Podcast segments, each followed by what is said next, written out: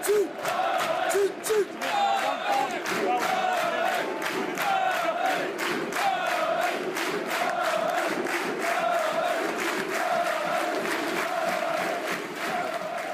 ครับ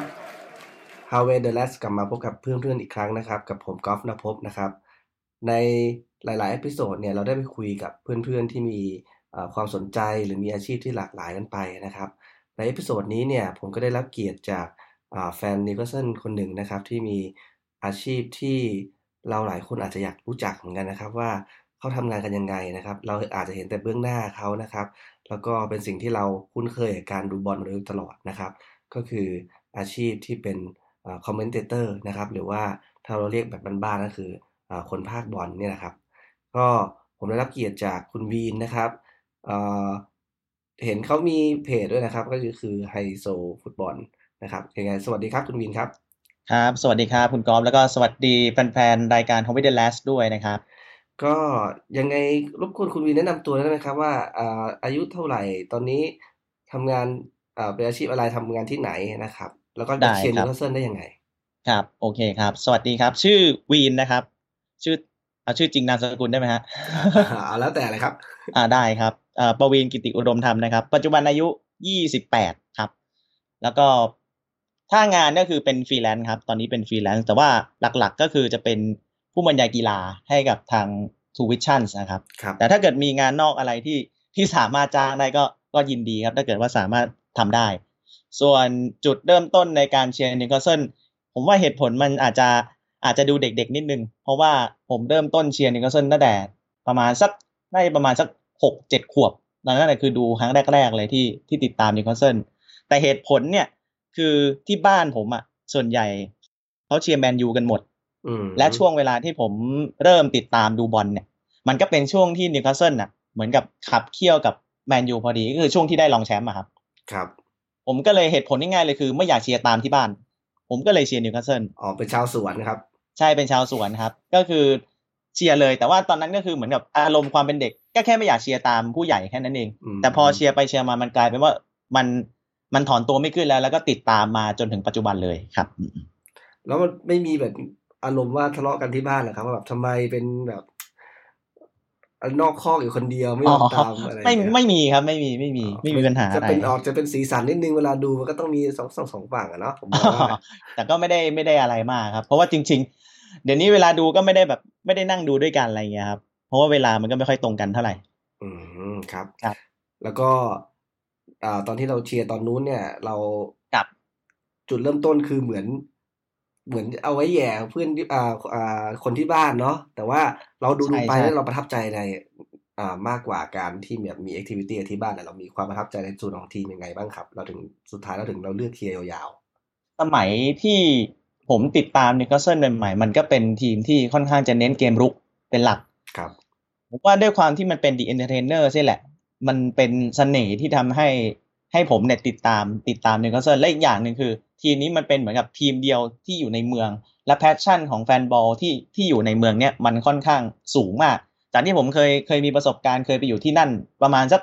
สามเดือนผมไปเรียน summer แล้วผมก็เห็นแบบเวลาเวลาผมไปนะตอนนั้นผมมีโอกาสได้ไปดูได้ไปดูแมตช์ที่เซนต์เจมส์พาร์คเลย ผมก็จะเห็นแบบแฟนบอลเนี่ยครับแฟนบอล เห็นแต่คนใส่เสื้อขาวดำทั้งเมืองเพื่อที่จะเข้าไปดูแมตช์ที่นิวคาสเซิลเตะผมรู้สึกว่าบรรยากาศแบบนี้มันมันสุดยอดมากๆ ผมว่ามันมีเสน่ห์มากๆ ผมก็เลยติดตามนิวคาสเซิลมาแบบจนถึงปัจจุบันเลยครับ น่าสนใจนิดนึงนะครับ คือเราเลือกไปเรียนที่นิวคาสเซิลเนี่ย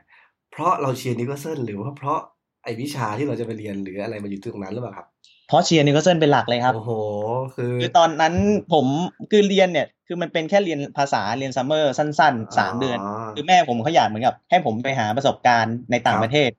ผมก็เลย อะ ในเมื่อแม่บอกว่าอยากให้ไปหาประสบการณ์ในต่างประเทศ ผมก็เลยเล็กเหมือนแม่เลย งานของไปนิวคาสเซิล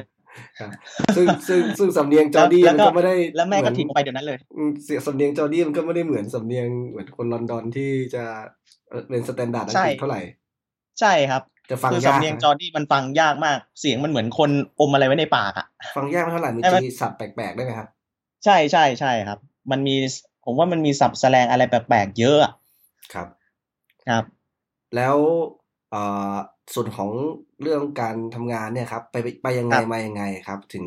ได้เข้าไปเป็นผู้บรรยายฟุตบอลนะครับคือจุดเริ่มต้นเนี่ยมันเป็น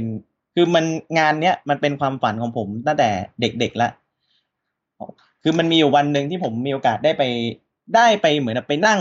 บรรยายกีฬาสีของโรงเรียนโอ้โหคือตอนนั้นน่ะ ตั้งแต่ผมอยู่ประถมเลยด้วย กีฬาสีเขาเข้าบรรยายด้วยเหรอครับ คือตอนนั้นน่ะ ปกติจะเป็นครูบรรยายครับอ่าแต่เผอิญเหมือนกับมาว่าครูอีกคนหนึ่งที่เขาบรรยายเป็นปกติอยู่ปกติเนี่ยเขาไม่ได้ไม่ได้เข้ามาบรรยายในวันนั้น ผมก็ไม่รู้เหมือนกันว่าไปจับพัดจับผูไปบรรยายกับคุณครูอีกท่านหนึ่งได้ยังไง แต่พอเราได้มีโอกาสไปทำตรงนั้นแล้วแล้วเรารู้สึกว่าเฮ้ย มันมันชอบแล้วเรารู้สึกว่าเนี่ยคืองานที่ใช่ แล้วมันรู้สึกว่าเราอยากทำงานนี้อะไรเงี้ยครับ หลังจากนั้นก็เลยแย่งอาจารย์ทำเลยปีต่อๆมาก็ก็ไม่เชิงขนาดนั้นเพราะตอนนั้นผมก็ยังเด็กมากตอนนั้นผมอยู่ประมาณสักปน่าจะประมาณปสี่ปห้าประมาณเนี้ยครับอ๋อคือมันก็เป็นเหมือนความรู้สึกแรกที่เรารู้สึกว่าเฮ้ยเราเราชอบเราชอบงานแบบนี้ แต่ก็ไม่ได้มีโอกาสได้ไปได้ไปบรรยายอะไรอย่างนี้มา จนกระทั่งช่วงช่วงมปลายก็มีโอกาสได้มานั่งเหมือนแบบมานั่งบรรยายฟุตบอลที่ที่โรงเรียน แล้วเราก็รู้สึกว่าเฮ้ยเราชอบงานแบบเนี้ยถ้าเป็นไปได้มีโอกาสเราก็อยากจะทำงานด้านนี้ในอนาคต จนกระทั่งเรียนจบนะครับ เรียนจบคือมันมีบริษัท ตอนนั้นบริษัท CDH พอจะจำได้ไหมครับ ที่เคยถ่ายพรีเมียร์ลีกครับ ก็คือเขาอะรับคนตรงนี้พอดี อืมก็เลยมีโอกาสได้เข้าไป cast ครับแล้วแล้วปรากฏว่า โอเคเขาก็รับ ซึ่งตอนนั้นผมก็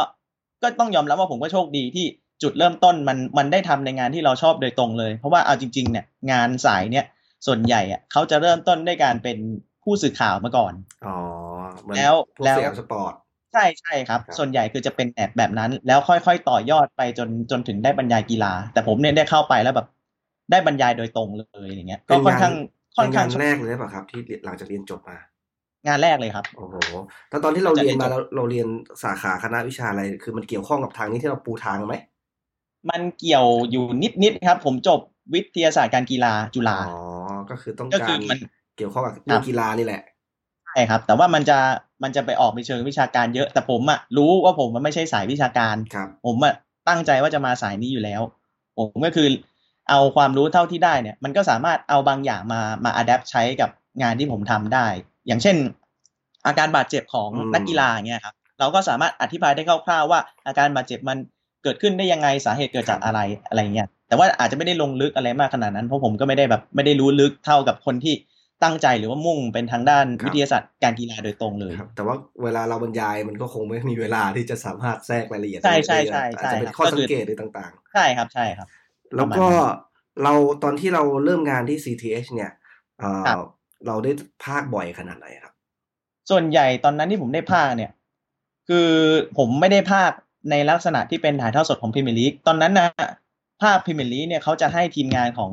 อีกอีกทีมหนึ่งคือทีมสยามกีฬาเป็นคนจัดการอืมครับ ผมก็เลยไม่มีโอกาสได้พากย์พรีเมียร์ลีกผมก็จะมีโอกาสได้แค่พากย์รายการพรีเมียร์ลีกที่เป็นที่เป็นพวกเทป คือมันจะเป็นอีกอีก content หนึ่งอะครับ ก็คือบริษัทเนี่ยเขารับส่วนของถ่ายทอดสด ส่วนของถ่ายทอดสดเนี่ย ก็จะเป็นทีมสยามกีฬาที่เขาจัดการไปครับ แต่ว่ามันจะมีอีกอีก ซอสหนึ่งก็คือพวกซอสที่เป็นรายการของทางพรีเมียร์ลีกที่เขาผลิตอย่างเช่นพรีเมียร์ลีก World กับไกด์พวกอ่า classic match อะไรพวกเนี้ยครับเนี่ยตรงเนี้ยผมจะได้ทำตรงส่วนนี้ แล้วผมก็จะมีโอกาสได้พากย์พวก classic match อะไรพวกเนี้ยครับมันเป็นพากย์เหมือนเป็นค่อนข้างมีสคริปต์หรือเปล่าครับ หรือว่าไม่เป็นเอ่อพากย์ตามไม่มีเกสคริปต์ครับอ๋อคือก็เป็นพากย์ตามเกมเลยใช่ครับ ก็แต่คือว่ามันจะเป็นเทปคือเกมนั้นในอดีตมันอาจจะเคยมีการพากย์มาแล้ว แต่นี่นั่นคือเหมือนเขาเอามา remaster ทำใหม่แล้วเราก็ไปพากย์ อีกทีหนึ่งประมาณนั้นครับอ๋อก็คือจะมีแค่เสียงอังกฤษไม่ได้มีเสียงไทย อืมครับครับก็เราเราก็ทำในสไตล์นั้นมาเรื่อยๆ แล้วเราได้ใช่ครับเริ่มงานที่เป็นส่วนของการภาคสดเนี่ย เมื่อไหร่ยังไงครับ ตอนที่ภาคสดจริง ๆ ก็ได้เริ่มในวันที่จริง ๆ ได้เริ่มก่อนที่เริ่มงานวันแรกด้วยซ้ำแต่ว่าอืมมันจะไม่ได้เป็นฟุตบอลที่คนสนใจเยอะ รายการสดฟุตบอลสดรายการแรกที่ผมได้ภาคคือฟุตบอลเอลีกออสเตรเลีย โอ้โหซึ่งตอนนั้นนะซีเดเขาได้ลิขสิทธิ์อันนี้มาครับ แล้วเขาก็ยื่นเหมือนกับยื่นข้อเสนอให้ผมได้มีโอกาสมาลองภาคดูครับ ก็เลยได้โอกาสเข้ามาภาคเอลีกอยู่ประมาณหนึ่งฤดูกาลนะครับ ก็เหมือนได้เป็นได้ได้สะสมชั่วโมงบินไป โอ้แล้วนี่มันคือความถี่ขนาดไหนครับ สัปดาห์ละสัปดาห์ละหนึ่งก็คู่เลยสัปป่ะครับดาห์ละหนึ่งถึงสองคู่อะครับอ๋อก็ได้ภาคตลอดก็เหมือนได้ได้ฝึกปรือฝีมือตัวเองไปด้วย ครับ อย่างนี้ครับอย่างนี้ช่วยอธิบายได้ไหมครับเพราะว่าปกติผมจะเห็นครับเอ่ออันนี้คือสังเกตจากในฐานะเป็นแฟนบอลที่เราเราดูฟุตบอลครับนะครับ ปกติเราจะเห็นคอมเมนเตอครัร์บหรือผู้บรรยายเนี่ยมีอยู่สองท่านนะครับใช่ครับคือหน้าที่ของเขาแบ่งกันยังไงครับ หน้าที่ของนักพากย์สองคนก็จะแบ่งเป็น ก็จะแบ่งเป็นสองประเภท อย่างประเภทแรกที่เราจะได้ยินบ่อย ๆ ก็คือ คนเขาจะเรียกว่าคนภาคหลัก ครับ คนภาคหลักก็คืออธิบายตามเกมเลยครับ ก็คือหน้าฉากเล่นยังไง เตะกันยังไงก็ก็พูดไปตามนั้นพูดไปอันนี้ตามเขาจะที่เรียก พูดไปตามที่เห็นว่ามันมีอะไรเกิดขึ้น ใช่ครับครับ ก็คือเหมือนเหมือนพี่หังอัจพงศ์ศรีมาเงี้ยครับ อย่างเงี้ยคือผู้บรรยายหลักครับ หรือบางบางบางที่เขาก็เรียกว่าปากหนึ่งครับ ส่วนอีกแบบหนึ่งก็จะเป็นผู้บรรยายรองหรือว่าปากสองครับ ผู้บรรยายรองหรือว่าปากสองเนี่ยก็จะมีหน้าที่เหมือนกับคอยสอดแทรกข้อมูลในส่วนที่ผู้บรรยายหลักเขาไม่ได้พูด หรือว่าสามารถอธิบายเพิ่มเติมในในจังหวะที่มันเกิดขึ้นในเกม เพื่อให้ เพื่อให้เกมการแข่งขันนั้นมันมีอรรถรสหรือว่าน่าสนใจมากขึ้นอะไรอย่างเงี้ยครับ ซึ่งพอพอจะนึกออกไหมฮะเข้าเข้าใจเข้าใจครับ แต่ว่าครับวิวิธีการเตรียมตัวหรือการทำงานเนี่ยมันคงจะไม่เหมือนกันเลยใช่ไหมครับ เพราะว่าไม่ไม่เหมือนครับ เพราะว่าคนแรกเนี่ยเหมือนเห็นอะไรพูดอย่างนั้นใช่ไหมใช่ครับแล้วใช่ก็ครับคนที่สองเนี่ยเหมือนจะต้องเตรียมข้อมูลแน่นๆมาเลย ใช่ครับ แล้วก็ต้องเหมือนกับมีมี skill ในการวิเคราะห์ที่ค่อนข้างจะลึกซึ้งแล้วก็อธิบายให้คนเข้าใจง่ายด้วย แล้วต้องทำการบ้านเยอะไหมครับ เราเราเราเราทำแบบสไตล์หนึ่งหรือสไตล์สองครับคุณวินเอ่อผมถนัดสไตล์ปากสองก็คือสไตล์รองเป็นสไตล์ข้อมูลดีเลยครับ เลยอยากรู้ว่าไอหนึ่งแมตช์ที่เราจะจะไปพากย์เนี่ยครับ ผมเคยเห็นบางบางบางนัดก็จะมี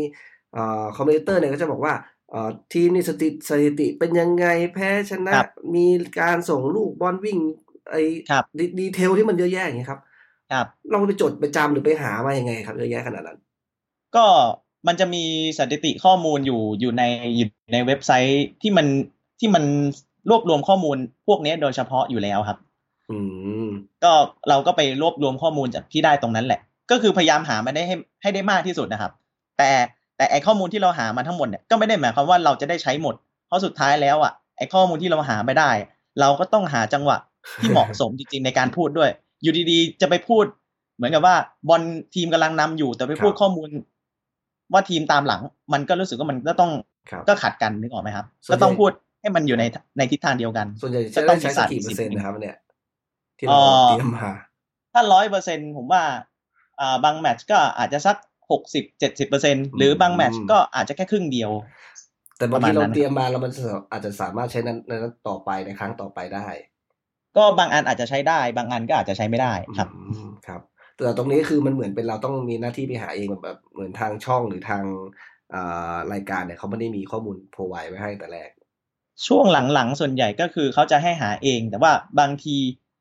ถ้าเกิดว่าบางบางที่เขาก็อาจจะมีข้อมูลให้ครับ แล้วแล้วแต่สถานที่ที่เราไปทำครับ ทีนี้ครับผมเพิ่งจะเคยเห็นหลาย ๆ นัดนะครับ ผมว่าครับแฟนนิวคาสเซิลนี่น่าจะน่าจะโดนบ่อยอะเพราะว่าเราไม่ใช่ทีมใหญ่ทำไมครับบางนัดถึงมีแค่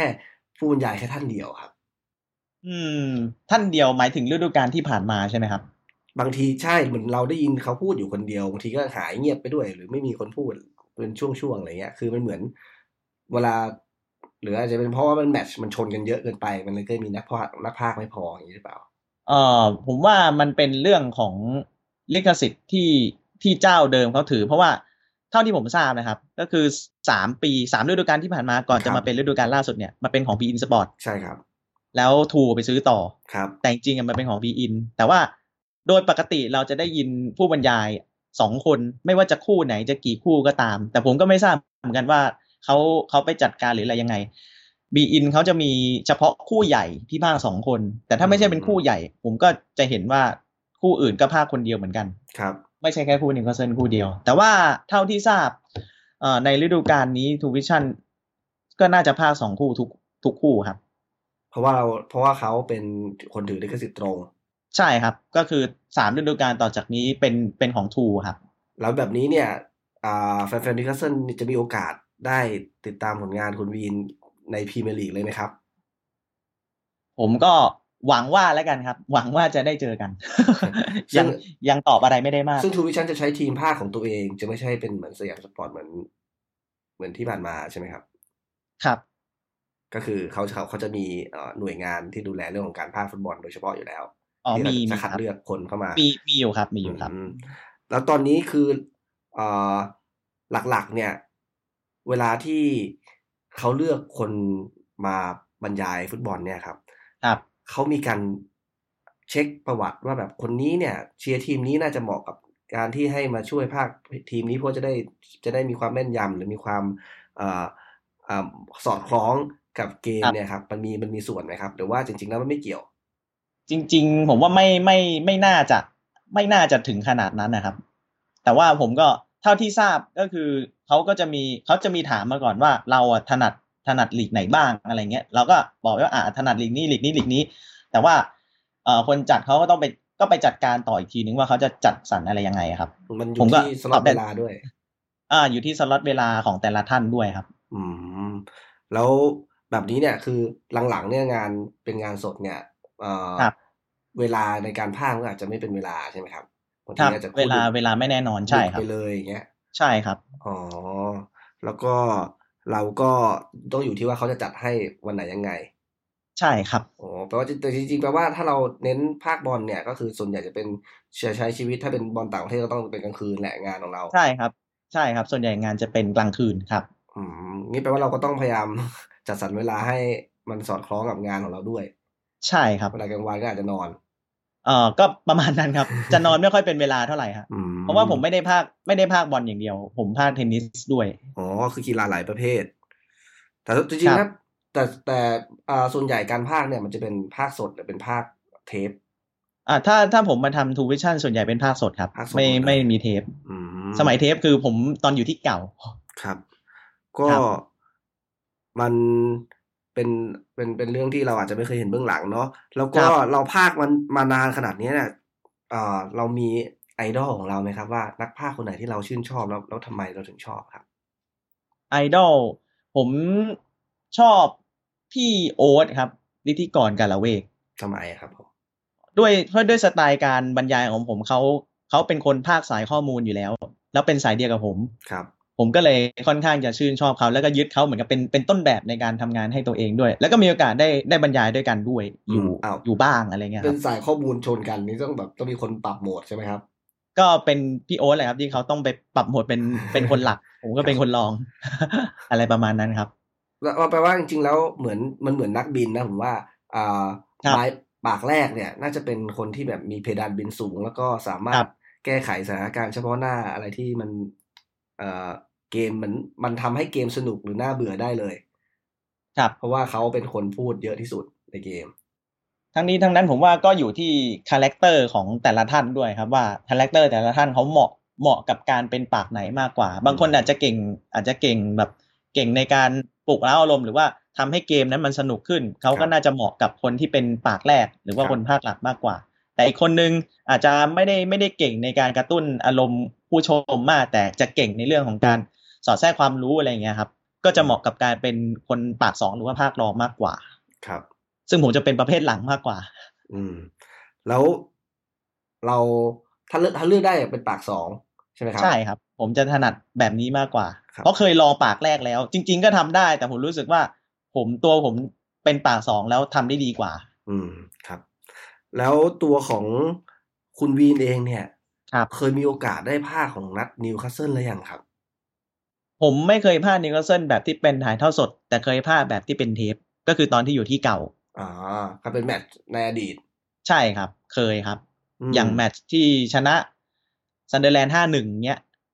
แมตช์เสมออาร์เซนอลสี่สี่หรือว่าแมตช์ที่แพ้ลิเวอร์พูลสี่สามเนี่ยพวกประมาณเนี้ยครับ ก็คือเคยพากย์มาก่อน แต่ content พวกนี้น่าจะหา ชมย้อนหลังยากอ๋อไม่น่ามีแล้วครับ ตอนนี้ ผมว่าปลิวไปแล้วครับถ้าจะไป up ลง YouTube ก็ต้องโดนสอยตามลิขสิทธิ์ใช่ครับ โดนสอยแน่นอนครับเอ่อก็หวังว่านะครับ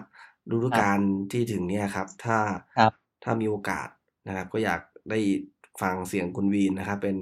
ผู้บรรยายของเกมที่นิวคาสเซิลเตะบ้างนะครับครับ แล้วก็ก็หวังว่าสมมุติว่าเราเราเราเตะกับทีมเล็ก ๆ เจอกันอะไรอย่างเงี้ยมันอาจจะไม่ได้ไม่ได้ต้องใช้เอ่อ ผู้บรรยายอะไรเยอะแยะอย่างเงี้ยก็อาจจะสามารถมีสอดแทรกตรงนั้นเข้าไปได้ แล้วเราสามารถรีเควสได้ไหม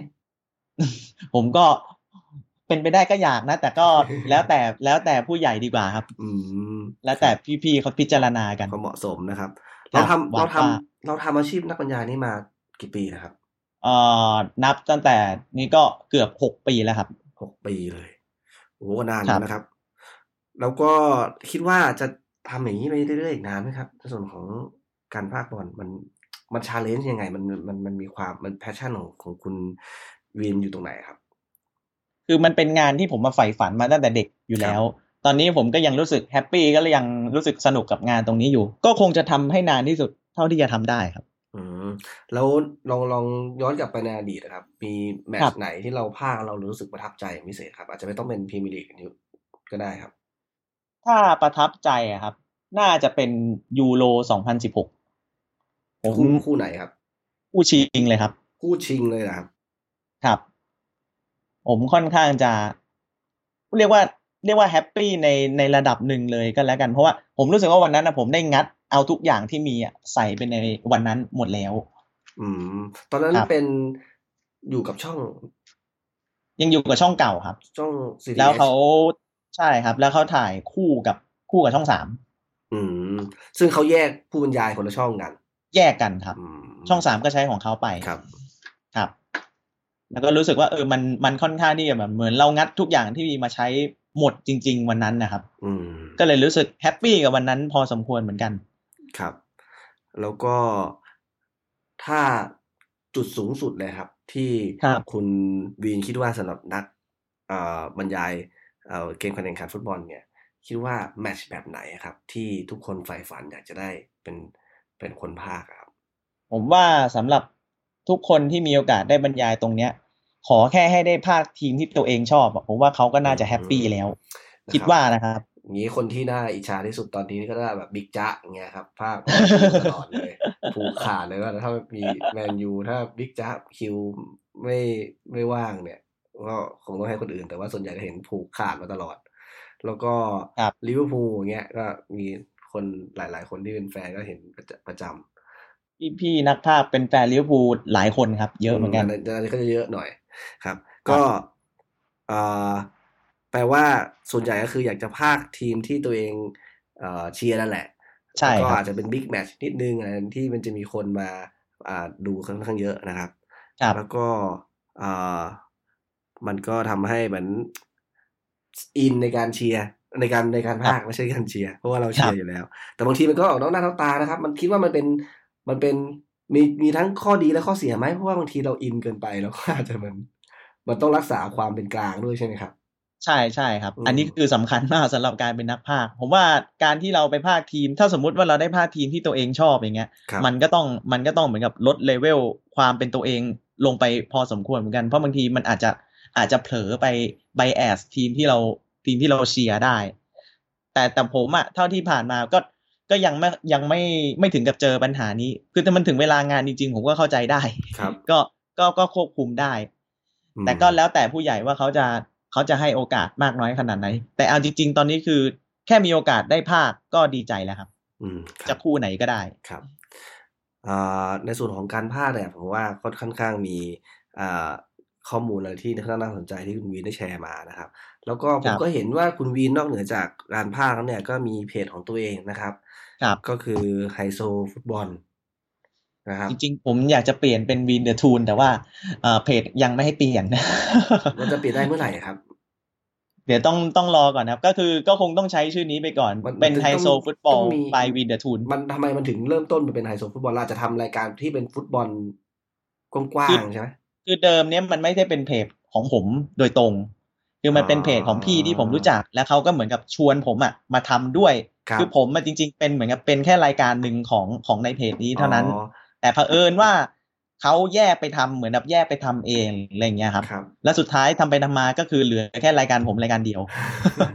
ก็เลยกลายเป็นว่าผมก็ยึดเพจนั้นไปโดยปริยายเลย คือเขาเขาเน้นเป็นรายการไลฟ์หรือว่าเขาเป็นเน้นเป็นเพื่อพวกแบบข้อมูลฟุตบอลที่เป็นเหมือนการโพสต์ธรรมดา เอ่อจะเน้นเป็นการไลฟ์อะครับ เมื่อก่อนจะมีไลฟ์มีกับเป็นมีหลายหลายรายการมีหลายคือมันจะรายการมีเลยเพจ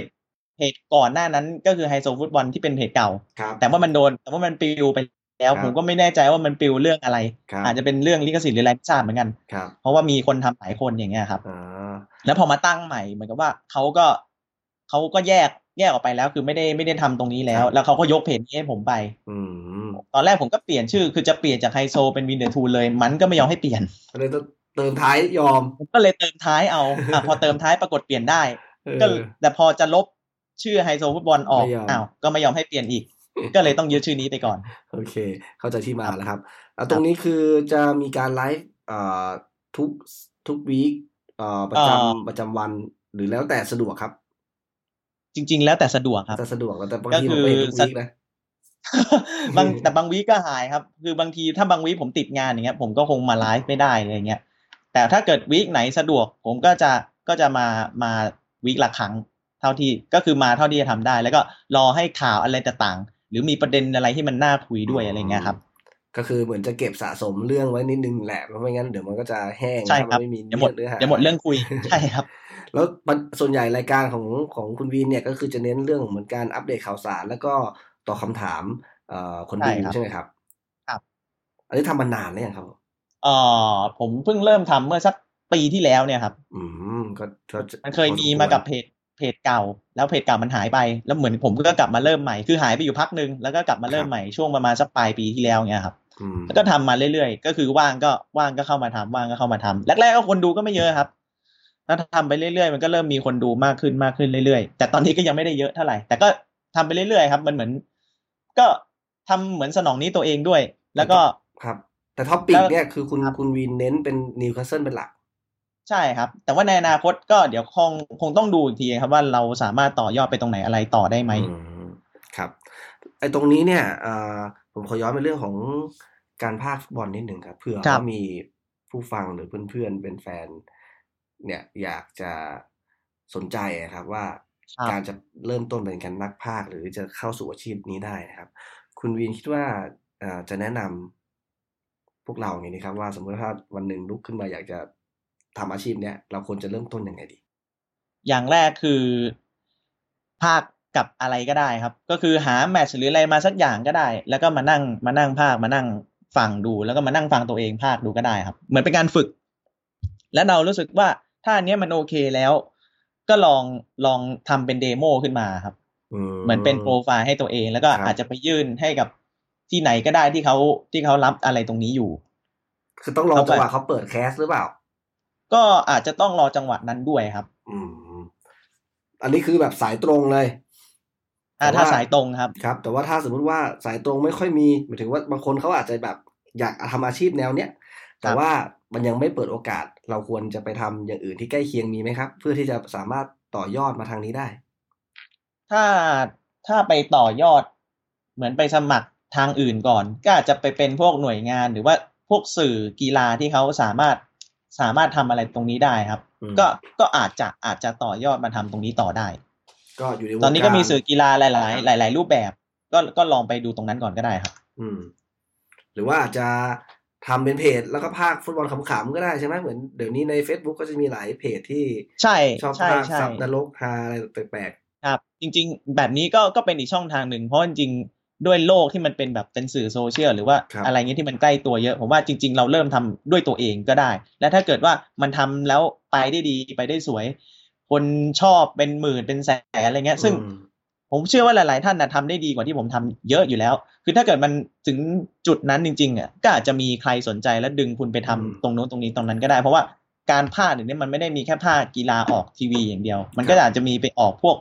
e สปอร์ตอะไรนี้พวกนี้ด้วย ถ้าไปทางนั้นก็อาจจะได้ อะไรอย่างเงี้ยครับ ก็มันเป็น skill ของการพากย์เนาะใช่ครับก็มาถึงตรงนี้นะครับ ใครที่ฟังอยู่แล้วสนใจเนี่ย แล้วก็อยากจะลองเริ่มต้นเลยครับ ผมแนะนำนะครับ ผมก็อยากฟังเหมือนกันก็คือว่าเดี๋ยวนิวคาสเซิลครับมี match เนี่ยนะครับ ไม่ว่า match ไหนเนี่ยก็ลองเอาคลิปมาแล้วก็มาลองพากย์เอาจะสนุกจะเอาฮาจะสไตล์ไหนก็แล้วแต่ที่ที่มีสีสันหน่อยเนี่ย ก็อัพขึ้นมาให้พวกพวกเราช่วยเอ่อคอมเมนต์ช่วยอ่าแนะนำกันได้นะครับ ก็อยาก ก็อยากครับอยากให้มีเหมือนกันนะครับครับใครที่อยากจะเป็นนักพากย์แล้วก็ไม่รู้จะทำยังไงนะครับ ไปเอามาเลยครับ เป็นไฮไลท์ก็ได้ ใช่ครับไฮไลท์ก็ได้อะไรก็ได้ครับเอาง่ายๆนะครับเอ่อก็หวังว่าจะมีรายการแบบแนวนี้มาให้เราดูนะครับสำหรับทีมนิวคาสเซิลเราเอง แล้วก็ครับเอ่อผมจะรอติดตามหวังว่าจะมีใครลุกขึ้นมาทำครับเหมือนก่อนหน้าที่ผมเห็นคุณวีนจัดรายการเนี่ย ผมก็คิดเหมือนกันว่า เออ ขนาดแฟนนิวคาสเซิลเรามีอยู่นิดนึงก็ยังมีคนทำไลฟ์เลยแล้วผมก็เลยคิดว่าเออเราน่าจะสามารถทำไอพอดแคสต์เนี่ยที่ไปคุยกับเพื่อนๆที่เป็นแฟนบอลด้วยกันเองแล้วเอาประสบการณ์ในการเชียร์หรือว่า เอาความคิดเห็นต่างๆ ต่อทีมเนี่ยมาแบ่งปันได้มันนั่นมันก็ไม่น่าจะยากเท่าไหร่หรอกเพราะว่าใช่ครับมันก็มีคนทำอยู่ตั้งหลายแบบหลายรูปแบบแล้วนะครับทั้งทั้งทั้งทั้งจะเป็นเพจที่อัปเดตข้อมูลข่าวสารเพจที่เป็นเรื่องของสตอรี่ต่างๆนะครับ แล้วก็ไลฟ์เนี่ยก็ผมก็เลยคิดว่าเป็นทางเลือกที่ดีนะครับ ที่จะได้ทำอะไรเพื่อที่ให้พวกเราเนี่ยสามารถที่จะรู้จักกันมากขึ้นนะครับ แล้วก็ใช่ครับนะครับผม ช่องทางพอดแคสต์คุณก๊อฟก็เป็นคนบุกเบิกมาแล้ว ก็แบบผมเป็นพวกประเภทยุ่งตลอดเวลา แล้วมันไม่ว่างที่จะไปนั่งดูหรือไปนั่งอ่านอะไรอย่างเงี้ยบางทีก็คือเสียงฟังแล้วก็อาจทำอย่างอื่นไปด้วย สามารถทำทั้งสองอย่างได้ด้วย ก็จริง ๆ ถ้ามีเวลาเนี่ย ผมอะถ้ามีเวลาอยากจะฟิตคือทำเหมือนข่าวให้เลยเหมือนเป็นสรุปข่าวสั้นประจำวันอะไรเงี้ย แต่ว่า มันไม่มีเวลา ก็เลยทำได้แค่สัปดาห์ละครั้งแต่ละคนก็จะมีเหมือนกับหน้าที่หลักของตัวเองอะไรอย่างนี้อยู่แล้วครับครับ แต่เราก็พยายามจะเหมือนกับเราก็อยากจะมาเอาเรื่องราวที่เราเคยประสบพบเจอมาก่อนเกี่ยวกับสโมสร ก็อยากจะมาแชร์แล้วจะมาทำความรู้จักกับคนอื่น ๆ อะไรด้วยอะไรเงี้ยครับ ครับ มันก็ผมว่าก็เป็นเรื่องที่ดีทั้งตัวผมเองแล้วก็ตัวคุณกอล์ฟด้วยครับผมว่าการทำรายการนี้ออกมามันก็เป็นเหมือนอีกช่องทางหนึ่งที่ทำให้คนอะ เหมือนกับมีช่องทางในการติดตามเรื่องราวเกี่ยวกับสโมสรของเรามากขึ้น พวกพอดแคสต์อะไรพวกนี้ผมก็เพิ่ง เพิ่งจะมาติดตามมาได้สักพักหนึ่งเหมือนกัน ก็เป็นทางเลือกที่น่าสนใจเหมือนกัน ก็ยินดีมากครับที่แล้วก็เป็นเกียรติมากที่ได้มามาสัมภาษณ์กับคุณกอล์ฟในอีพีนี้ด้วยนะครับ ก็เคยฟังตอนก่อนๆมาบ้างเหมือนกันนะฮะก็เป็นเรื่องของการแบ่งปันกันนะครับพอมาถึงพูดถึงเรื่องแบ่งปันก็เข้าเรื่องได้พอดีเลยคือสถานการณ์ปัจจุบันเนี่ยครับ มันมันมั่วซั่วจนผมไม่รู้จะจับต้นจนปลายยังไงจะถูกแล้วเนี่ย คุณวีนคิดว่า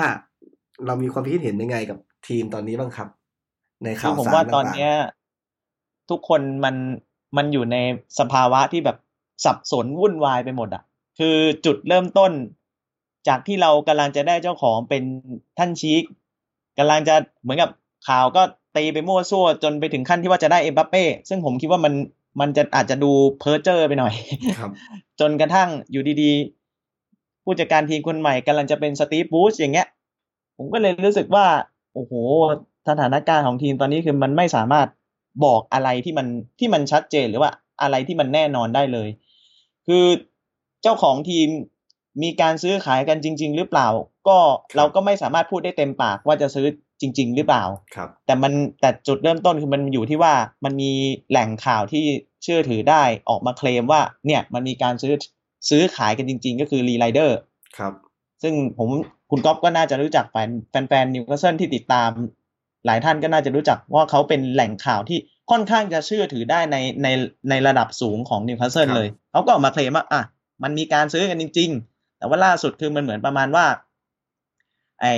กลุ่มทุนชีคเนี่ย ไม่รู้รวยจริงหรือเปล่า คือมันยังไม่ได้มีหลักฐานทางการเงินออกมาโชว์จริงๆว่าอะคุณมีเงินซื้อหรือเปล่า คุณแค่บอกว่าคุณสนใจ แต่ไม่ได้ไม่ได้มีแบบ proof of fund ออกมาว่า เอ้า สรุปมีตังมาจ่ายไมค์ แอชลีย์หรือเปล่า ครับ และยิ่งผมว่ายิ่งสถานการณ์ของทั้งทั้งฝั่งชีคแล้วก็ฝั่งสโมสรมันเงียบอย่างเงี้ย ทีเนี้ยมันก็กลายเป็นกลายเป็นเหมือนกับจุดที่ทำให้ไอ้พวกสื่อข่าวทั้งหลายในในบ้านเขาอะ่ะ ก็ปั่นไปเรื่อยเลย ผมว่ามันทำให้แฟนๆอย่างเราเนี่ยสับสนแล้ว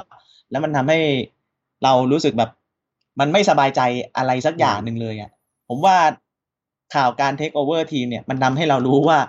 นักข่าวต่างประเทศเนี่ยก็ชอบก็เรียกไงอะชอบมโนหรือว่าเต้าข่าวไม่แพ้ทีมข่าวบ้านเราเลยอะผมมองว่าส่วนหนึ่งคือความเงียบเนี่ย มันไม่ดีกับอาชีพนักข่าวครับ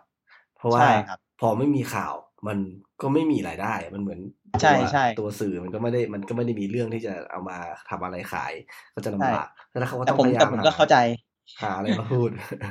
แล้วก็ครับผมก็เข้าใจว่าแบบเออเขาก็วิเคราะห์ไปตามที่แบบอัตราที่มันเรียกว่าไงอะทางที่มันเป็นไปได้ ซึ่งสิ่งที่เขาพูดมันก็มีความเป็นไปได้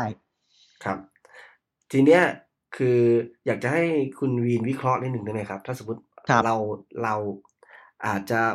ไม่ได้เรียกว่าโน แต่เราดูจากข้อมูลที่มีอยู่เนี่ยครับ คิดว่าครับเอ่อความเงียบเนี่ย มันเกิดจากอะไร ผมว่าความเงียบจากที่ผมอ่านถ้าถ้าให้คาดเดาจากข่าวที่เห็น มันก็อะถ้ามองในแง่ดีก่อน ถ้ามองในแง่ดีมันก็อาจจะเป็นเพราะอะการเจรจามันเกิดขึ้นจริงๆดีลมันอาจจะเสร็จสิ้นอย่างที่ไอ้เจ้าปีเตอร์เลดดิ้งมันกล่าวอ้างมาจริง ๆ ก็ได้ แต่แต่ว่าก็คืออาจจะต้องรอรอกระบวนการจากทางพรีเมียร์ลีกที่เขาว่ากันที่เขากล่าวอ้างกัน ว่ามันยังเหมือนกับยังไม่ผ่านกระบวนการตรงนี้ ซึ่งมันใช้เวลานานครับคนก็ โยงเอาไปเอาไปโยงกับในเคสของแมนซิตี้เพราะเคสของแมนซิตี้ก็เห็นว่าใช้เวลาค่อนข้างนานเหมือนกันครับแต่ผิดถูกไงขออภัยเพราะผมก็จำไม่ได้แม่นร้อยเปอร์เซ็นต์แต่ถ้ามองในแง่ร้ายผมว่าความเงียบก็คืออย่างที่อีกสื่อหนึ่งตีเรื่องของการที่เอ่อกลุ่มทุนชีคเนี่ย ไม่ได้ยังไม่ได้แสดงหลักฐานว่ามีเงินจ่ายจริง ๆ เหมือนกับเคสของปีเตอร์เคนยอนหรือว่าอแมนดาเพราะสุดท้ายไอ้สองเคสที่ผ่านมาเนี่ย ก็ล่มไปเพราะไม่มีตังค์จ่าย ครับผมว่าก็อาจจะเป็นเป็นไปได้ในในสองทางนี้ เอ๊ะแต่ผมไม่แน่ใจว่าตอนสองเคสแรกนั้นเนี่ย ทางสโมสรมีการประกาศอะไรอย่างเป็นทางการนะครับ ผมรู้สึกว่าไม่ไม่เชิงว่าสโมสรมีประกาศอะไรอย่างเป็นทางการ แต่สื่อสื่อที่นู่นนะเขาเล่นกัน แล้วมันมีสื่อหนึ่งที่ค่อนข้างจะมีเครดิตสูงก็คือสกายสปอร์ตก็เล่นข่าวนี้ ข่าวของอแมนดาเนี่ยผมจำได้ว่าสกายสปอร์ตลงเลย ครับ นั่นน่ะมันทำให้ผมค่อนข้างมั่นใจในระดับในระดับหนึ่งว่าอ้าวแสดงว่ามีการซื้อจริง ๆ แล้ว ตอนนั้นน่ะเหมือนเหมือนดีลจะเขาว่าจะสำเร็จแล้วด้วยเพราะตอนนั้นเขาขึ้นว่า close เลยด้วยครับแต่ทำไปทำมาก็กลายเป็นไมค์แอชลีย์ออกมาบอกว่าดีลนี้เสียเวลาเปล่าแล้วก็จบไป อยู่ดีๆก็ตัดทิ้งไปดื้อๆเลยอะผมก็เลยไม่เข้าใจเหมือนกันผว่ามมองว่าอย่างเกิดะไรน้ขึ้อยเคสนั้นยังมีการพูดจากไมแอชลีย์ว่าเสียเวลาเปล่าไหมครับ ครับ แต่คราวเนี้ย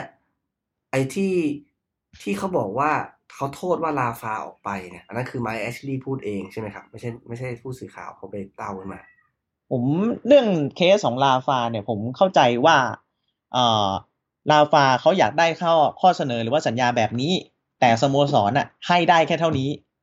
ให้ได้เท่าที่ที่ให้เนี่ย แต่ลาฟาไม่พอใจก็เลยตัดสินใจไม่ต่อเข้าเข้าใจแต่ว่ามันมีข่าวหนึ่งที่บอกว่าไมแอชลีย์ออกมาให้ข่าวว่ามันเป็นความผิดของ กลุ่มทุนนู่นที่อ๋อจ่ายอะไรสักอย่างหนึ่งอะไรอย่างเงี้ยคืออ่าอันนี้ผมเห็นอันนี้เหมือนกันแต่ว่าผมว่ามันมันไม่ได้ไม่ได้มาจากฝั่งไม้โดยตรง แต่ว่ามันเป็นฝั่งที่ข่าวเขาวิเคราะห์กันว่าอ๋อว่าอาจอาจจะเป็นไปได้ที่เอ่อกลุ่มทุนชีกเนี่ยไม่อยากได้ลาฟาก็เลยตัดสินใจไม่ต่อ ซึ่งมันซึ่งมันก็มีความเป็นไปได้ แต่ซึ่งด้วยมันความไม่ใช่เงียบไม้พูด มันก็เลยดูว่าจใช่ริงๆแล้ครัวบอาจจะไม่มีมูลก็ได้ เพราะว่าเจ้าตัวไม่ได้พูดอะไร ใช่ครับ คือเจ้าตัวก็ยังไม่ได้ออกมาพูดอะไรที่มันชัดเจนขนาดนั้นก็คือ no comment อย่างที่ hashtag one twitter อืม แล้วเอ่อสถานการณ์ของผู้จัดการทีมคนใหม่เนี่ยครับ เห็นข่าวล่าสุดเนี่ย คือมันไปสะดุดตรงที่ค่าชดเชย อ่าใช่ครับ แล้วก็เราก็รู้ๆกันอยู่ว่า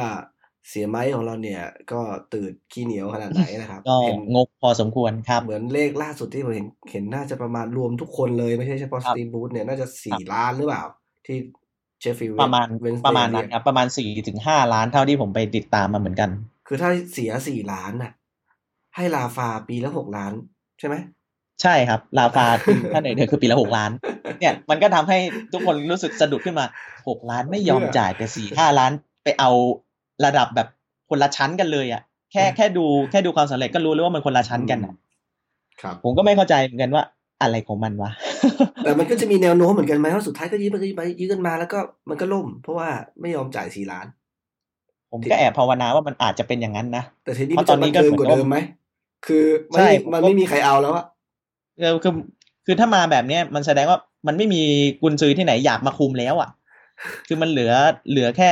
สตีฟบรูซซึ่ง อารมณ์ของสตีฟบรูซก็คือเขาเชียร์นิวคาสเซิลอยู่แล้วครับ และและการที่มีโอกาสตรงเนี้ยผมเชื่อว่าเขาอยากมา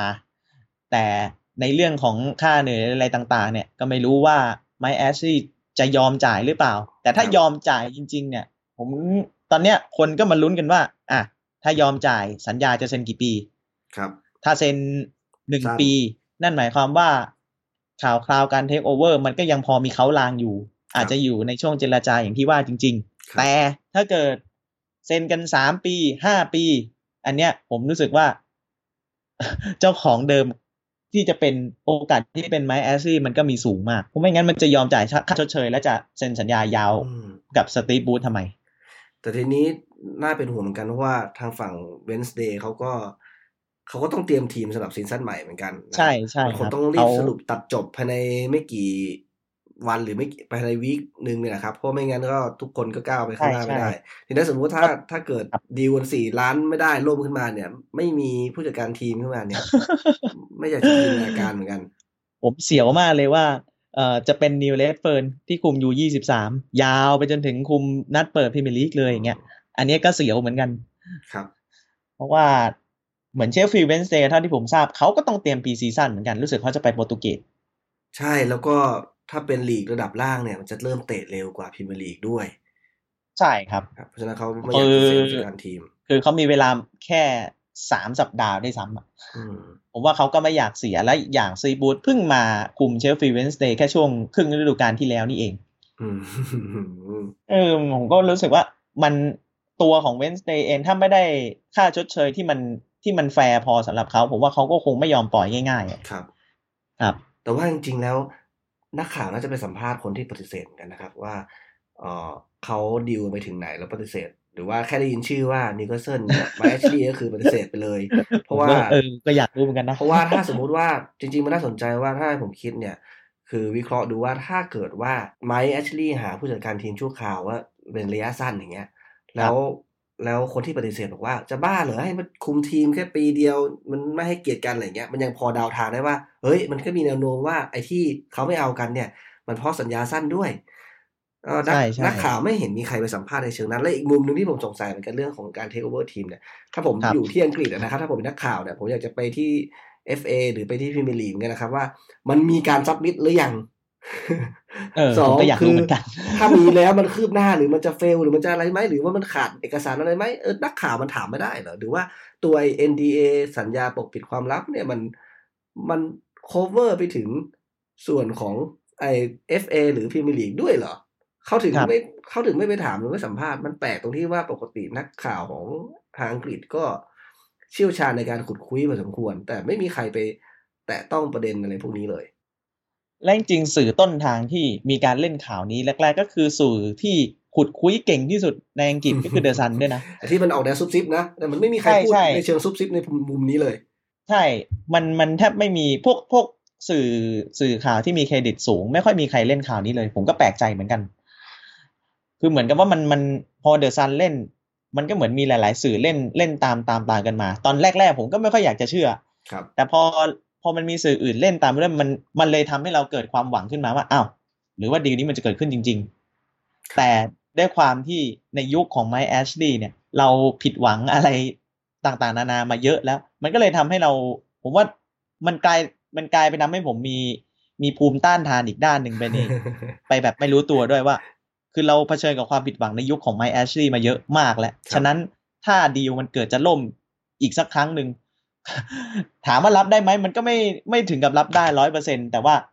เรียกว่าไงไม่แปลกใจดีกว่า เพราะครับที่ผ่านมามันก็เคยเกิดเหตุการณ์แบบนี้มาแล้วครับ ก็มีส่วนที่เราก็ต้องติดตามกันไปนะครับ เราในฐานะของแฟนบอลเนี่ย ถ้าเป็นแฟนเหมือนพันธุ์แท้หรือว่าเข้าเข้าเข้าอะไรเข้าเส้นนะครับเหมือนว่าเป็นครับเลือดเลือดที่กรีดออกมาเป็นสีขาวสีดำเนี่ย ผมมอครังบว่ามันเหมือนเราเป็น ญาติพี่น้องกันนะครับครับคือใช่ไม่ว่ามันใช่จะดีมันจะร้ายครับยังไงเราก็ตัดไม่ขาดแล้วก็เชียร์กันไปครับ เราหวังว่าคือเราสักวันหนึ่งเชียร์นจะทีผ่ามนไม่ได้พ้นเชียร์เจ้าของทีมอืมต้องบอกแบบนี้จะได้ผ่านแล้วพ้นตรงนี้ไปผมก็รู้สึกว่า อ่า คืออย่างน้อยๆ ตอนเนี้ย ผมเชื่อว่าหลายคนเนี่ยอยากให้อะไรต่างๆ มันมันชัดเจนคือ อะดีลล่มไม่ล่มก็บอกกันมาเลยว่าล่มหรือไม่ล่ม ไม่ให้ไม่ใช่ว่ามาคุมเครือแบบนี้ แล้วก็สรุปไปเลยว่าคุณซื้อฤดูกาลใหม่จะเป็นใคร อะไรอย่างเงี้ยคือให้มันชัดเจนไปในทางใดทางหนึ่งภายในไม่เกินสองสัปดาห์เนี่ยนี่ก็บินไปจีนแล้วยังไม่มีโค้ดเลยอะเออผมว่ามันแบบมันไม่มีอะไรที่มันที่มันแน่นอนอะไรสักอย่าง แล้วผมเชื่อว่ามันมันกระทบกับตัวนักเตะแน่นอน ครับ คืออยากให้อยากให้สโมสรมีความชัดเจนกว่านี้ไม่ว่าจะทางใดทางหนึ่งก็ตาม ให้เร็วที่สุด ซึ่งเราก็ไม่รู้ว่าเขาจะ จะได้บทสรุปกันเมื่อไหร่ครับเราก็ได้แต่สวดมนต์ภาวนาขอให้มันขอให้มันผ่านพ้นไปได้ครับด้วยดีหรือว่า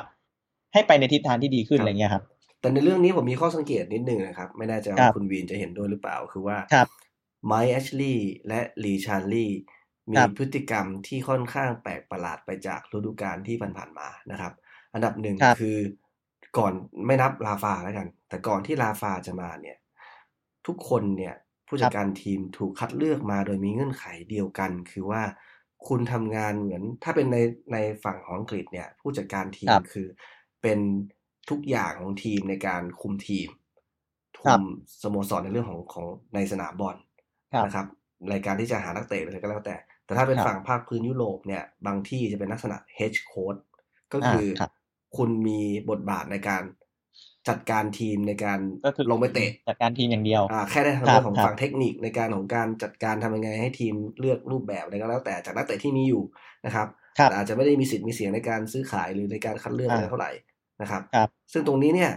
ไมค์แอชลีย์ชอบมาทางยุโรปก็ค่อนข้างเยอะอ่านะคครัรับบแล้วก็เหมือนใครที่จะเข้ามาคุมก็ต้องยอมรับเงื่อนไขเนี้ยเพราะว่าส่วนหนึ่งคือเขาก็อยากจะเก่งกำไรนักเตะแหละก็คือ ไปหานักเตะที่ครับดีมาแล้วก็คิดว่าเดี๋ยว สักปันสักพักหนึ่งแล้วขายได้ราคาดีก็จะได้กำไร แล้วก็ผู้จัดการทีมก็ต้องเอาตัวที่เขาซื้อมาน่ะ พยายามครับอยู่กับมันให้ได้ ปรับปรุงทีมให้ได้ตามที่ครับมันมีอะไม่สามารถที่จะไปเลือกในสิ่งที่ครัตับวเองอยากได้นะครับ จริงๆก็มีหลายคนที่งัดครับข้อหรือไม่พอใจเพราะเหตุผลอย่างเงี้ย เวลาครับที่ตลาดเปิดมา สมมติออกออเดอร์อยากได้นักเตะ A เอ่อมาเอชดีส่งแกมคาไปแกมคาบอกเอานักเตะแซดมาคนเนี้ยมันเดี๋ยวในอนาคตมันดังก็จะขายได้ราคาดี ซึ่ง แซดมันไม่เข้ากับระบบระบบของโค้ชคนนั้นเออผู้ผู้จัดการทีมคนนั้น ซึ่งอ่ามันก็ไม่ครับ work ก็อยู่ครับอยู่ไปก็อึดอัดกันอีกนะครับ มีหลายครับคนเลยที่เป็นลักษณะอย่างนั้นทำให้เวลามันเปิดตลาดเนี่ย ถ้ามันมีการบอกว่าจะต้องเสริมทีมเนี่ย ทีมไมค์แอชลีย์เนี่ยเขาไปหามละแต่คราวเนี้ยมันมันประหลาดมากคือถ้าเป็นเคสลาฟาผมเข้าใจได้ว่าก็มีการตกลงกับราฟาราฟาครับจะบอกว่า ผมต้องมีสิทธิ์เด็ดขาดในการซื้อขายนะ คุณจะมา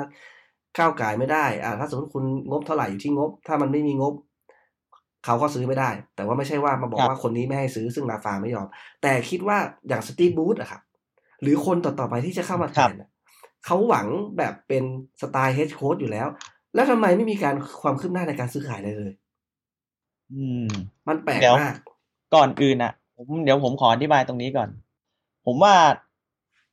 จริง ๆอะไอ้ตำแหน่ง head coach เนี่ยมันเกิดขึ้นมาตั้งแต่ในยุคของอลันพาร์ดิวครับอันเนี้ยคือในยุคของ head coach แต่ว่าในยุคของพอเปลี่ยนจากพาร์ดิวจนมาเป็นฤดูกาลปีที่เราตกชั้นนะครับ เป็นยุคของสตีฟแมคคลาเรนอะครับ ตอนมาเป็นสตีฟแมคคลาเรนเนี่ยแมคคลาเรนเป็น manager แล้วนะไม่ได้เป็น head coach ออกไปว่าใช้เงินสุรุ่ยสุร่ายวันนี้คือความผิดของแมคคลาเรนเลย และตอนนั้นน่ะ ไอ้วิธีการบริหารของแมคคลาเรนตอนนั้นคือมันเป็นอะไรที่ผมคิดว่า ไม่รู้ว่าทั่วโลกเขาทำกันหรือเปล่า ก็คือแมคคลาเรนไม่ได้เป็นแค่ manager แต่เป็นหนึ่งในบอร์ดด้วยอืมถ้าถ้าถ้าถ้าใครจำมาได้ลองย้อนไปดูก็ได้ครับ ก็คือเขาเป็น manager เป็นบอร์ดร่วมกับเอ่อตอนนั้นมีมีอยู่สี่คนผมจำได้ มีสี่คนแต่ผมจำไม่ได้มีใครบ้างลืมแล้วก็เอ่อมีมิกกี้ควินผมไม่แน่ใจหรือสักอย่างเนี่ยแหละครับ ก็คืออดีตนักเตะเรานี่แหละ ก็คือเหมือนกับให้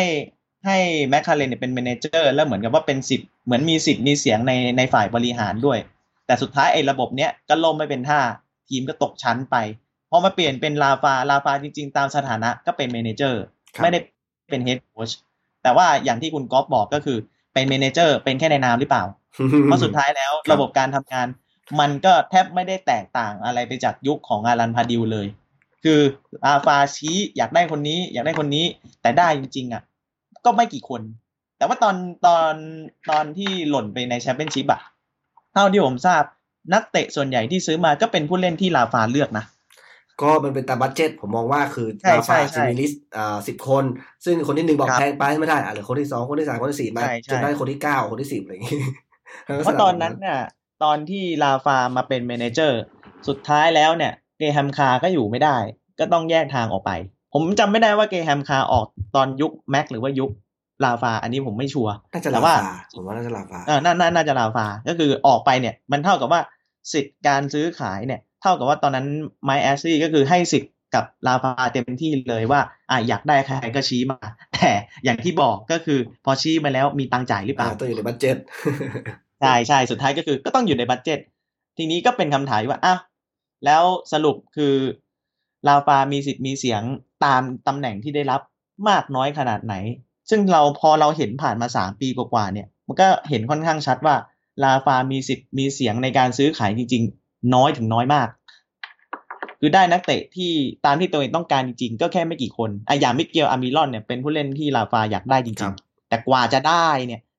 ผมว่าก็โฉก็ใช้เวลานานเหมือนกันครันะบกว่าจะได้มาเนี่ยไม่ผมผมมองอืต้องมแยกสองอย่างครับคุณวีนคือครับได้นักเตะตามที่ต้องการหรือเปล่าหมายความว่า เขาได้อ่าโดยที่มีเงินจะยอมจะคือเมื่อไงายๆคือเสียไหมจะยอมเคาะเคาะซื้อหรือเปล่า อันนี้เรื่องหนึ่งครับกับอีกอ่าเรื่องหนึ่งคือในยุคเก่าๆเนี่ย มันจะมีเหมือนเราอยากได้ A เนี่ยเขาหา Z มาให้อ่าอ่าเข้าใจเข้าใจมาเลย โดยที่อะอะไร คือก็เขาก็จะประมาณว่าก็อยู่ใน budget แล้วก็เล่นได้ดีเหมือนกันแหละ ซึ่งตอนหลังหลังจากที่เกรแฮมคาร์อยู่ไม่ได้เนี่ย ก็คือลาฟาก็มีทีม scout ของตัวเอง มีครับมี scout network ของตัวเอง ซึ่งหลาย ๆ ครั้งก็จะส่งไปหานักเตะในสไตล์ที่ลาฟาต้องการ ก็คือมี backup อะว่าถ้าไอ้ number one เนี่ย มันไม่ได้จริงๆอะก็ต้องยอมคอมโพม s e ลดลงมาจนเหลือเท่าที่อยู่ใน budget ให้ได้ เข้าใจ แต่ว่าก็คือมันก็ยังอยู่ใน direction ที่เขาควบคุมได้ แต่สมัยที่เป็นเกรแฮมคาร์เนี่ย ก็หลาย ๆ ครั้งเราเห็นนะครับว่าจริง ๆ แล้วเกรแฮมคาร์ครับไม่ได้ตาถั่วนะ คือ สายตาเฉียบแหลมแล้วก็ได้นักเตะดีๆมาเยอะเหมือนกัน เราก็ขายได้กำไรหลายคน แต่เงื่อนไขเดียวที่มีปัญหามาตลอดคือ มันอาจจะไม่ใช่นักเตะที่เหมาะสมกับผู้จัดการทีมแผนของเขา อ่า มันเลยอัทำนนี้ให้ก็ทีมมันวุ่นก็วายเป็นไปอยู่ได้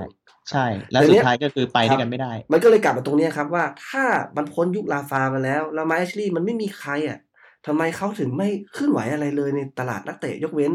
ที่มีรีลิสคอร์สของเปเรส อันนี้ผมมองว่า เป็นเพราะว่าเขารอผู้จัดการทีมคนใหม่หรือเปล่า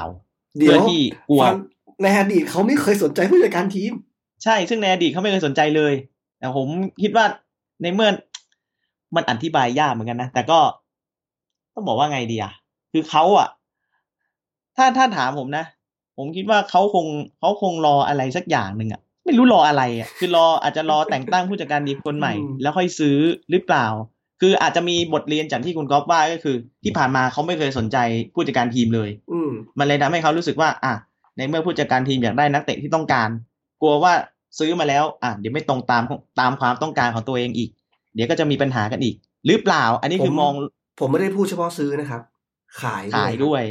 มันมีเฉพาะเปเรสคนเดียวที่มันเป็น release clause ไงมันเลี่ยงไม่อ่าได้ใช่ใช่แต่คนใช่อื่อันนนี้น่ะก็เลี่ยงไม่ได้เอาอย่างง่าย ๆ คืออย่างอย่างข่าวที่มีแล้วแบบเอ่อโคเซลูอะ ก็มีมันก็แขวนอยู่อย่างนั้นมันก็คือ มันก็ไม่มันก็ไม่คอมพิวดิวคือ มันแปลกเออปใช่ระหลาดใช่มากผมนะคก็รับแปลกใจเหมือนกันว่าอ้าวตอนแรกเหมือนเหมือนทำท่าว่าดีลมันจะลุล่วงจะไปแล้วสุดท้ายอ้าวมีชื่อไปจีนด้วยเฉยเลย แล้วอย่างเคสของเอ่อลองสตาฟนี่ยิ่งแปลกประหลาดใจกว่าอีกคือ มันมีด้วยเหรอที่มาแอชลีย์บอกว่า เก็บไว้ เพราะว่าเป็นเหมือนส่วนสำคัญของแผนการทำทีมในอนาคตคือ แผนทำทีมของใครแล้วอืมไม่เอากำไร มัน มันเป็นอัอะนไรนี้ที่อัมันนนี้ขัดแย้งกับการทำเออเออทีมของเขามาโดยตลอดผมกๆเข้าใจฟีลเลย คือที่ผ่านมาเนี่ยขายทำกำไรตลอด อยู่ดีๆมาบอกว่านักเตะคนนี้เป็นนักเตะในอนาคตของทีม อืม เออมันและคือมันก็ค่อนข้างจะแปลกใจเหมือนกัน คือดีใจแหละที่ส่วนหนึ่งดีใจแน่นอนที่นักเตะอย่างลองซาฟได้อยู่ต่อ แต่อีกส่วนหนึ่งผมก็ยอมรับก็แปลกใจเหมือนกันว่าเฮ้ยทำไมไม่ขายวะห้าสิบล้านเลยนะ ได้ตั้งห้าสิบล้านเยอะกว่าแคโรอีก เออทำไมไม่ขายตอนอ๋อคือตอนเนี้ยผมจริงๆไม่สามารถจริงๆผมคาดเขาเดาอะไรไม่ถูกเลยจริงจริง ๆเขาขอซื้อต่ำกว่าห้าสิบล้านครับ แต่ว่าใช่เขาเขาบอกว่าๆตั้งยี่ไว้สิบห้าตั้งไว้ตั้งไว้ห้าสิบเพราะว่าเออเรามองว่าเอ่อเขามองว่าเป็นเอ่ออยู่อยู่ในแผนทำทีมในอนาคตก็คือ ก็เลยตั้งราคาสูงไว้ก่อน ให้เท่ากับที่แมนยูซื้อคือบางเออมา บางซอสอะอ้างว่าก็คือ ตั้งราคาเท่ากับตอนที่แมนยูได้อารอนวันบิซาก้าใช่ของพาเลคสรับแต่ว่าตอนแรกเห็นเท่าที่ผมไปอ่านคือแมนยูยื่นมายี่สิบครับ แล้วนิวไม่ขายครับนั่นแหละ แล้วก็ยื่นแล้วก็ต่อกลับไปว่าขอห้าสิบอืมแล้วก็แล้วก็เงียบเงียบหายไปเลยแล้ว แต่เห็นล่าสุดก็ก็เห็นเหมือนเหมือนบอก ผมไม่แน่ใจไปอ่านเจอในไหน บอกว่าลองซับก็เหมือนจะอยากไปอยู่แมนยูเหมือนกัน จากที่ตอนแรกบอกว่าจะอยู่นิวคาสเซิลต่อ ครับ ตอนเนี้ยมันเลยกลายว่าเอาจะเชื่อใครดีวะเนี่ย คืออ่านข่าวตอนเนี้ยมันต้องใช้ ผมว่ามันต้องใช้วิจารณญาณสูงมากอะ ครับ เหมือนเหมือนต้องฟังหูไว้หู อย่าอย่าเพิ่งไปแบบปักใจเชื่อไปในทางใดทางหนึ่งซะทีเดียว คือถ้าไม่ได้ยินเจ้าตัวพูดกับปากอะครับ ตอนเนี้ยยากมาก ใช่ใช่ได้ยินวิใช่ดีโอครับแล้วพูดออกมาได้ยินเสียงเต็มๆเนี่ยน่าเชื่อเพถือราะหส่น่วอนยใช่ครับ เพราะส่วนใหญ่ข่าวจากต่างประเทศคือมันก็ใช้คำพูดแบบพวก would be หรือหรือ would be อะไรอย่างเงี้ยก็คือมันแค่แค่บอกว่าอาจจะอะทีเนี้ย มันก็ทำให้แฟนๆอย่างเราเนี่ย มันก็คิดไปได้ต่างๆ นานาแล้วว่าอะอาจจะโดนขายหรือไม่โดนขายก็ได้ ครับ ก็ลองดูผมมองว่าส่วนของสตี e บูธเนี่ย ถ้ามันปิดไม่จบหรือมันมีอะไรต่อไปเนี่ย น่าจะเห็นอะไรที่มันชัดเจนมากขึ้นนะครับผมขผอมให้ก็หวังถ้าหปิวัดงจบว่าน่าจะชัดชัดชัดมากกว่า ปิดไม่จบ ถ้าปิดไม่จบอ่านี่คงใช่คาราใช่คาซัง ถ้าปิดไม่จบผมคิดว่า สถานการณ์ของทีมมันอาจจะ อาจจะเลวร้ายกว่าเดิมก็ได้ครับเพราะมันไม่มีอะไรที่มันเป็นหลักเลยตอนสำคัญเนี้ยสุดอะผมมองว่ามันไม่ใช่ว่านักเตะเกรดดีแค่ไหนครับ แต่ครับกำกำลังใจนักเตะหรือทิศทางของการที่ใช่ใช่ใช่ทีมจะไปเนี่ยมันสำคัญเพราะว่าถ้าทุกคนรู้สึกเหมือนประมาณว่ามันไม่มีอนาคตอะใช่ก็ไม่มีใครอยากจะอยู่ ไม่มีใครอยากจะเล่น ไม่มีใครอยากจะทำอะไร ใช่ คือเหมือนกับว่าถ้าคุณไม่มีวิชั่นไม่มีเป้าหมายว่าที่ที่ชัดเจนอะ ก็ไม่รู้จะเตะไปเพื่ออะไรอะไรอย่างเงี้ยครับ ก็คือเล่นเพื่อแฟนอย่างเดียวก็คงไม่ได้อะไรเงี้ย ก็วีคหน้าแล้วครับ วันที่สิบเจ็ดที่จะมีแข่งกับใช่มูฟที่จีนก็เหลือแค่วีคเดียว ก็ค่อนข้าง จริง ๆ ไม่ใช่วีคด้วยเดียวด้วยใช่เหลือแค่สี่วันแล้วครับเหลือแค่สี่วันสี่วัน แล้วเผลอโอ้ๆสมมุติว่าปิดสตีฟบูธได้ เขาจะบินไปคุมทันหรือเปล่าไม่รู้เลย ใช่ครับ คือไปตอนนี้ก็แทบไม่ได้มีผลอะไรมากมายเลย เพราะว่ามันก็เรียกว่ายังไงอะปุบปรับมาก ๆอะครับ โอ้คือก็ตอนนี้ต้องมันครับปวดหัวมาก ต้องติดเพตามราะว่ากันต่อไปไปจีนไปจีนก็เจ้าของ เอ้ย เจ้าของก็ยังไม่รู้จะเป็นใคร ผู้จัดการทีมก็ไม่รู้จะเป็นใคร โอ้โห ผมเป็นนักเตะนี่ผมปวดหัวเหมือนกันนะ ครับ อย่างอย่างคนที่เขาก็รอออกหลายคนเนี่ยก็อาจจะอึดอัดใจเหมือนกันอย่างอย่างเคสเฮเดนเนี่ยครับ ก็ใช่ครับเขาก็อยากจะไปไปอยากย้ายซึ่งอยากย้ายตั้งแต่ในปีความที่เป็นแล้วจแล้วริงเนี่ย อย่างที่ผมย้อนกลับไปอีกเนี่ย มันยิ่งเพิ่มความน่าสงสัยว่า คือนักเตะที่ unhappy แล้วขอขึ้น list ขายเนี่ย ปกติแล้วอะสโมสรอะก็ไม่ค่อยที่จะจะอยากจะละจะล้างหรืออยากจะทำให้ไม่มีปัญหาเท่าไหร่ละเพราะว่าครับเขาเองอะอยู่ก็เขาอะอาจจะเล่นได้ไม่ไม่โอเค ซึ่งมันอาจจะเสี่ยงสู้ขายแล้วครัแล้บได้กำไรหรือ หรือครับไม่ขาดทุนยังจะดีกว่าครับครับ ตรงเนี้ยกลายคืเป็อนก็ยังแขวนรอไว้เหมือนเหมือนคนอื่น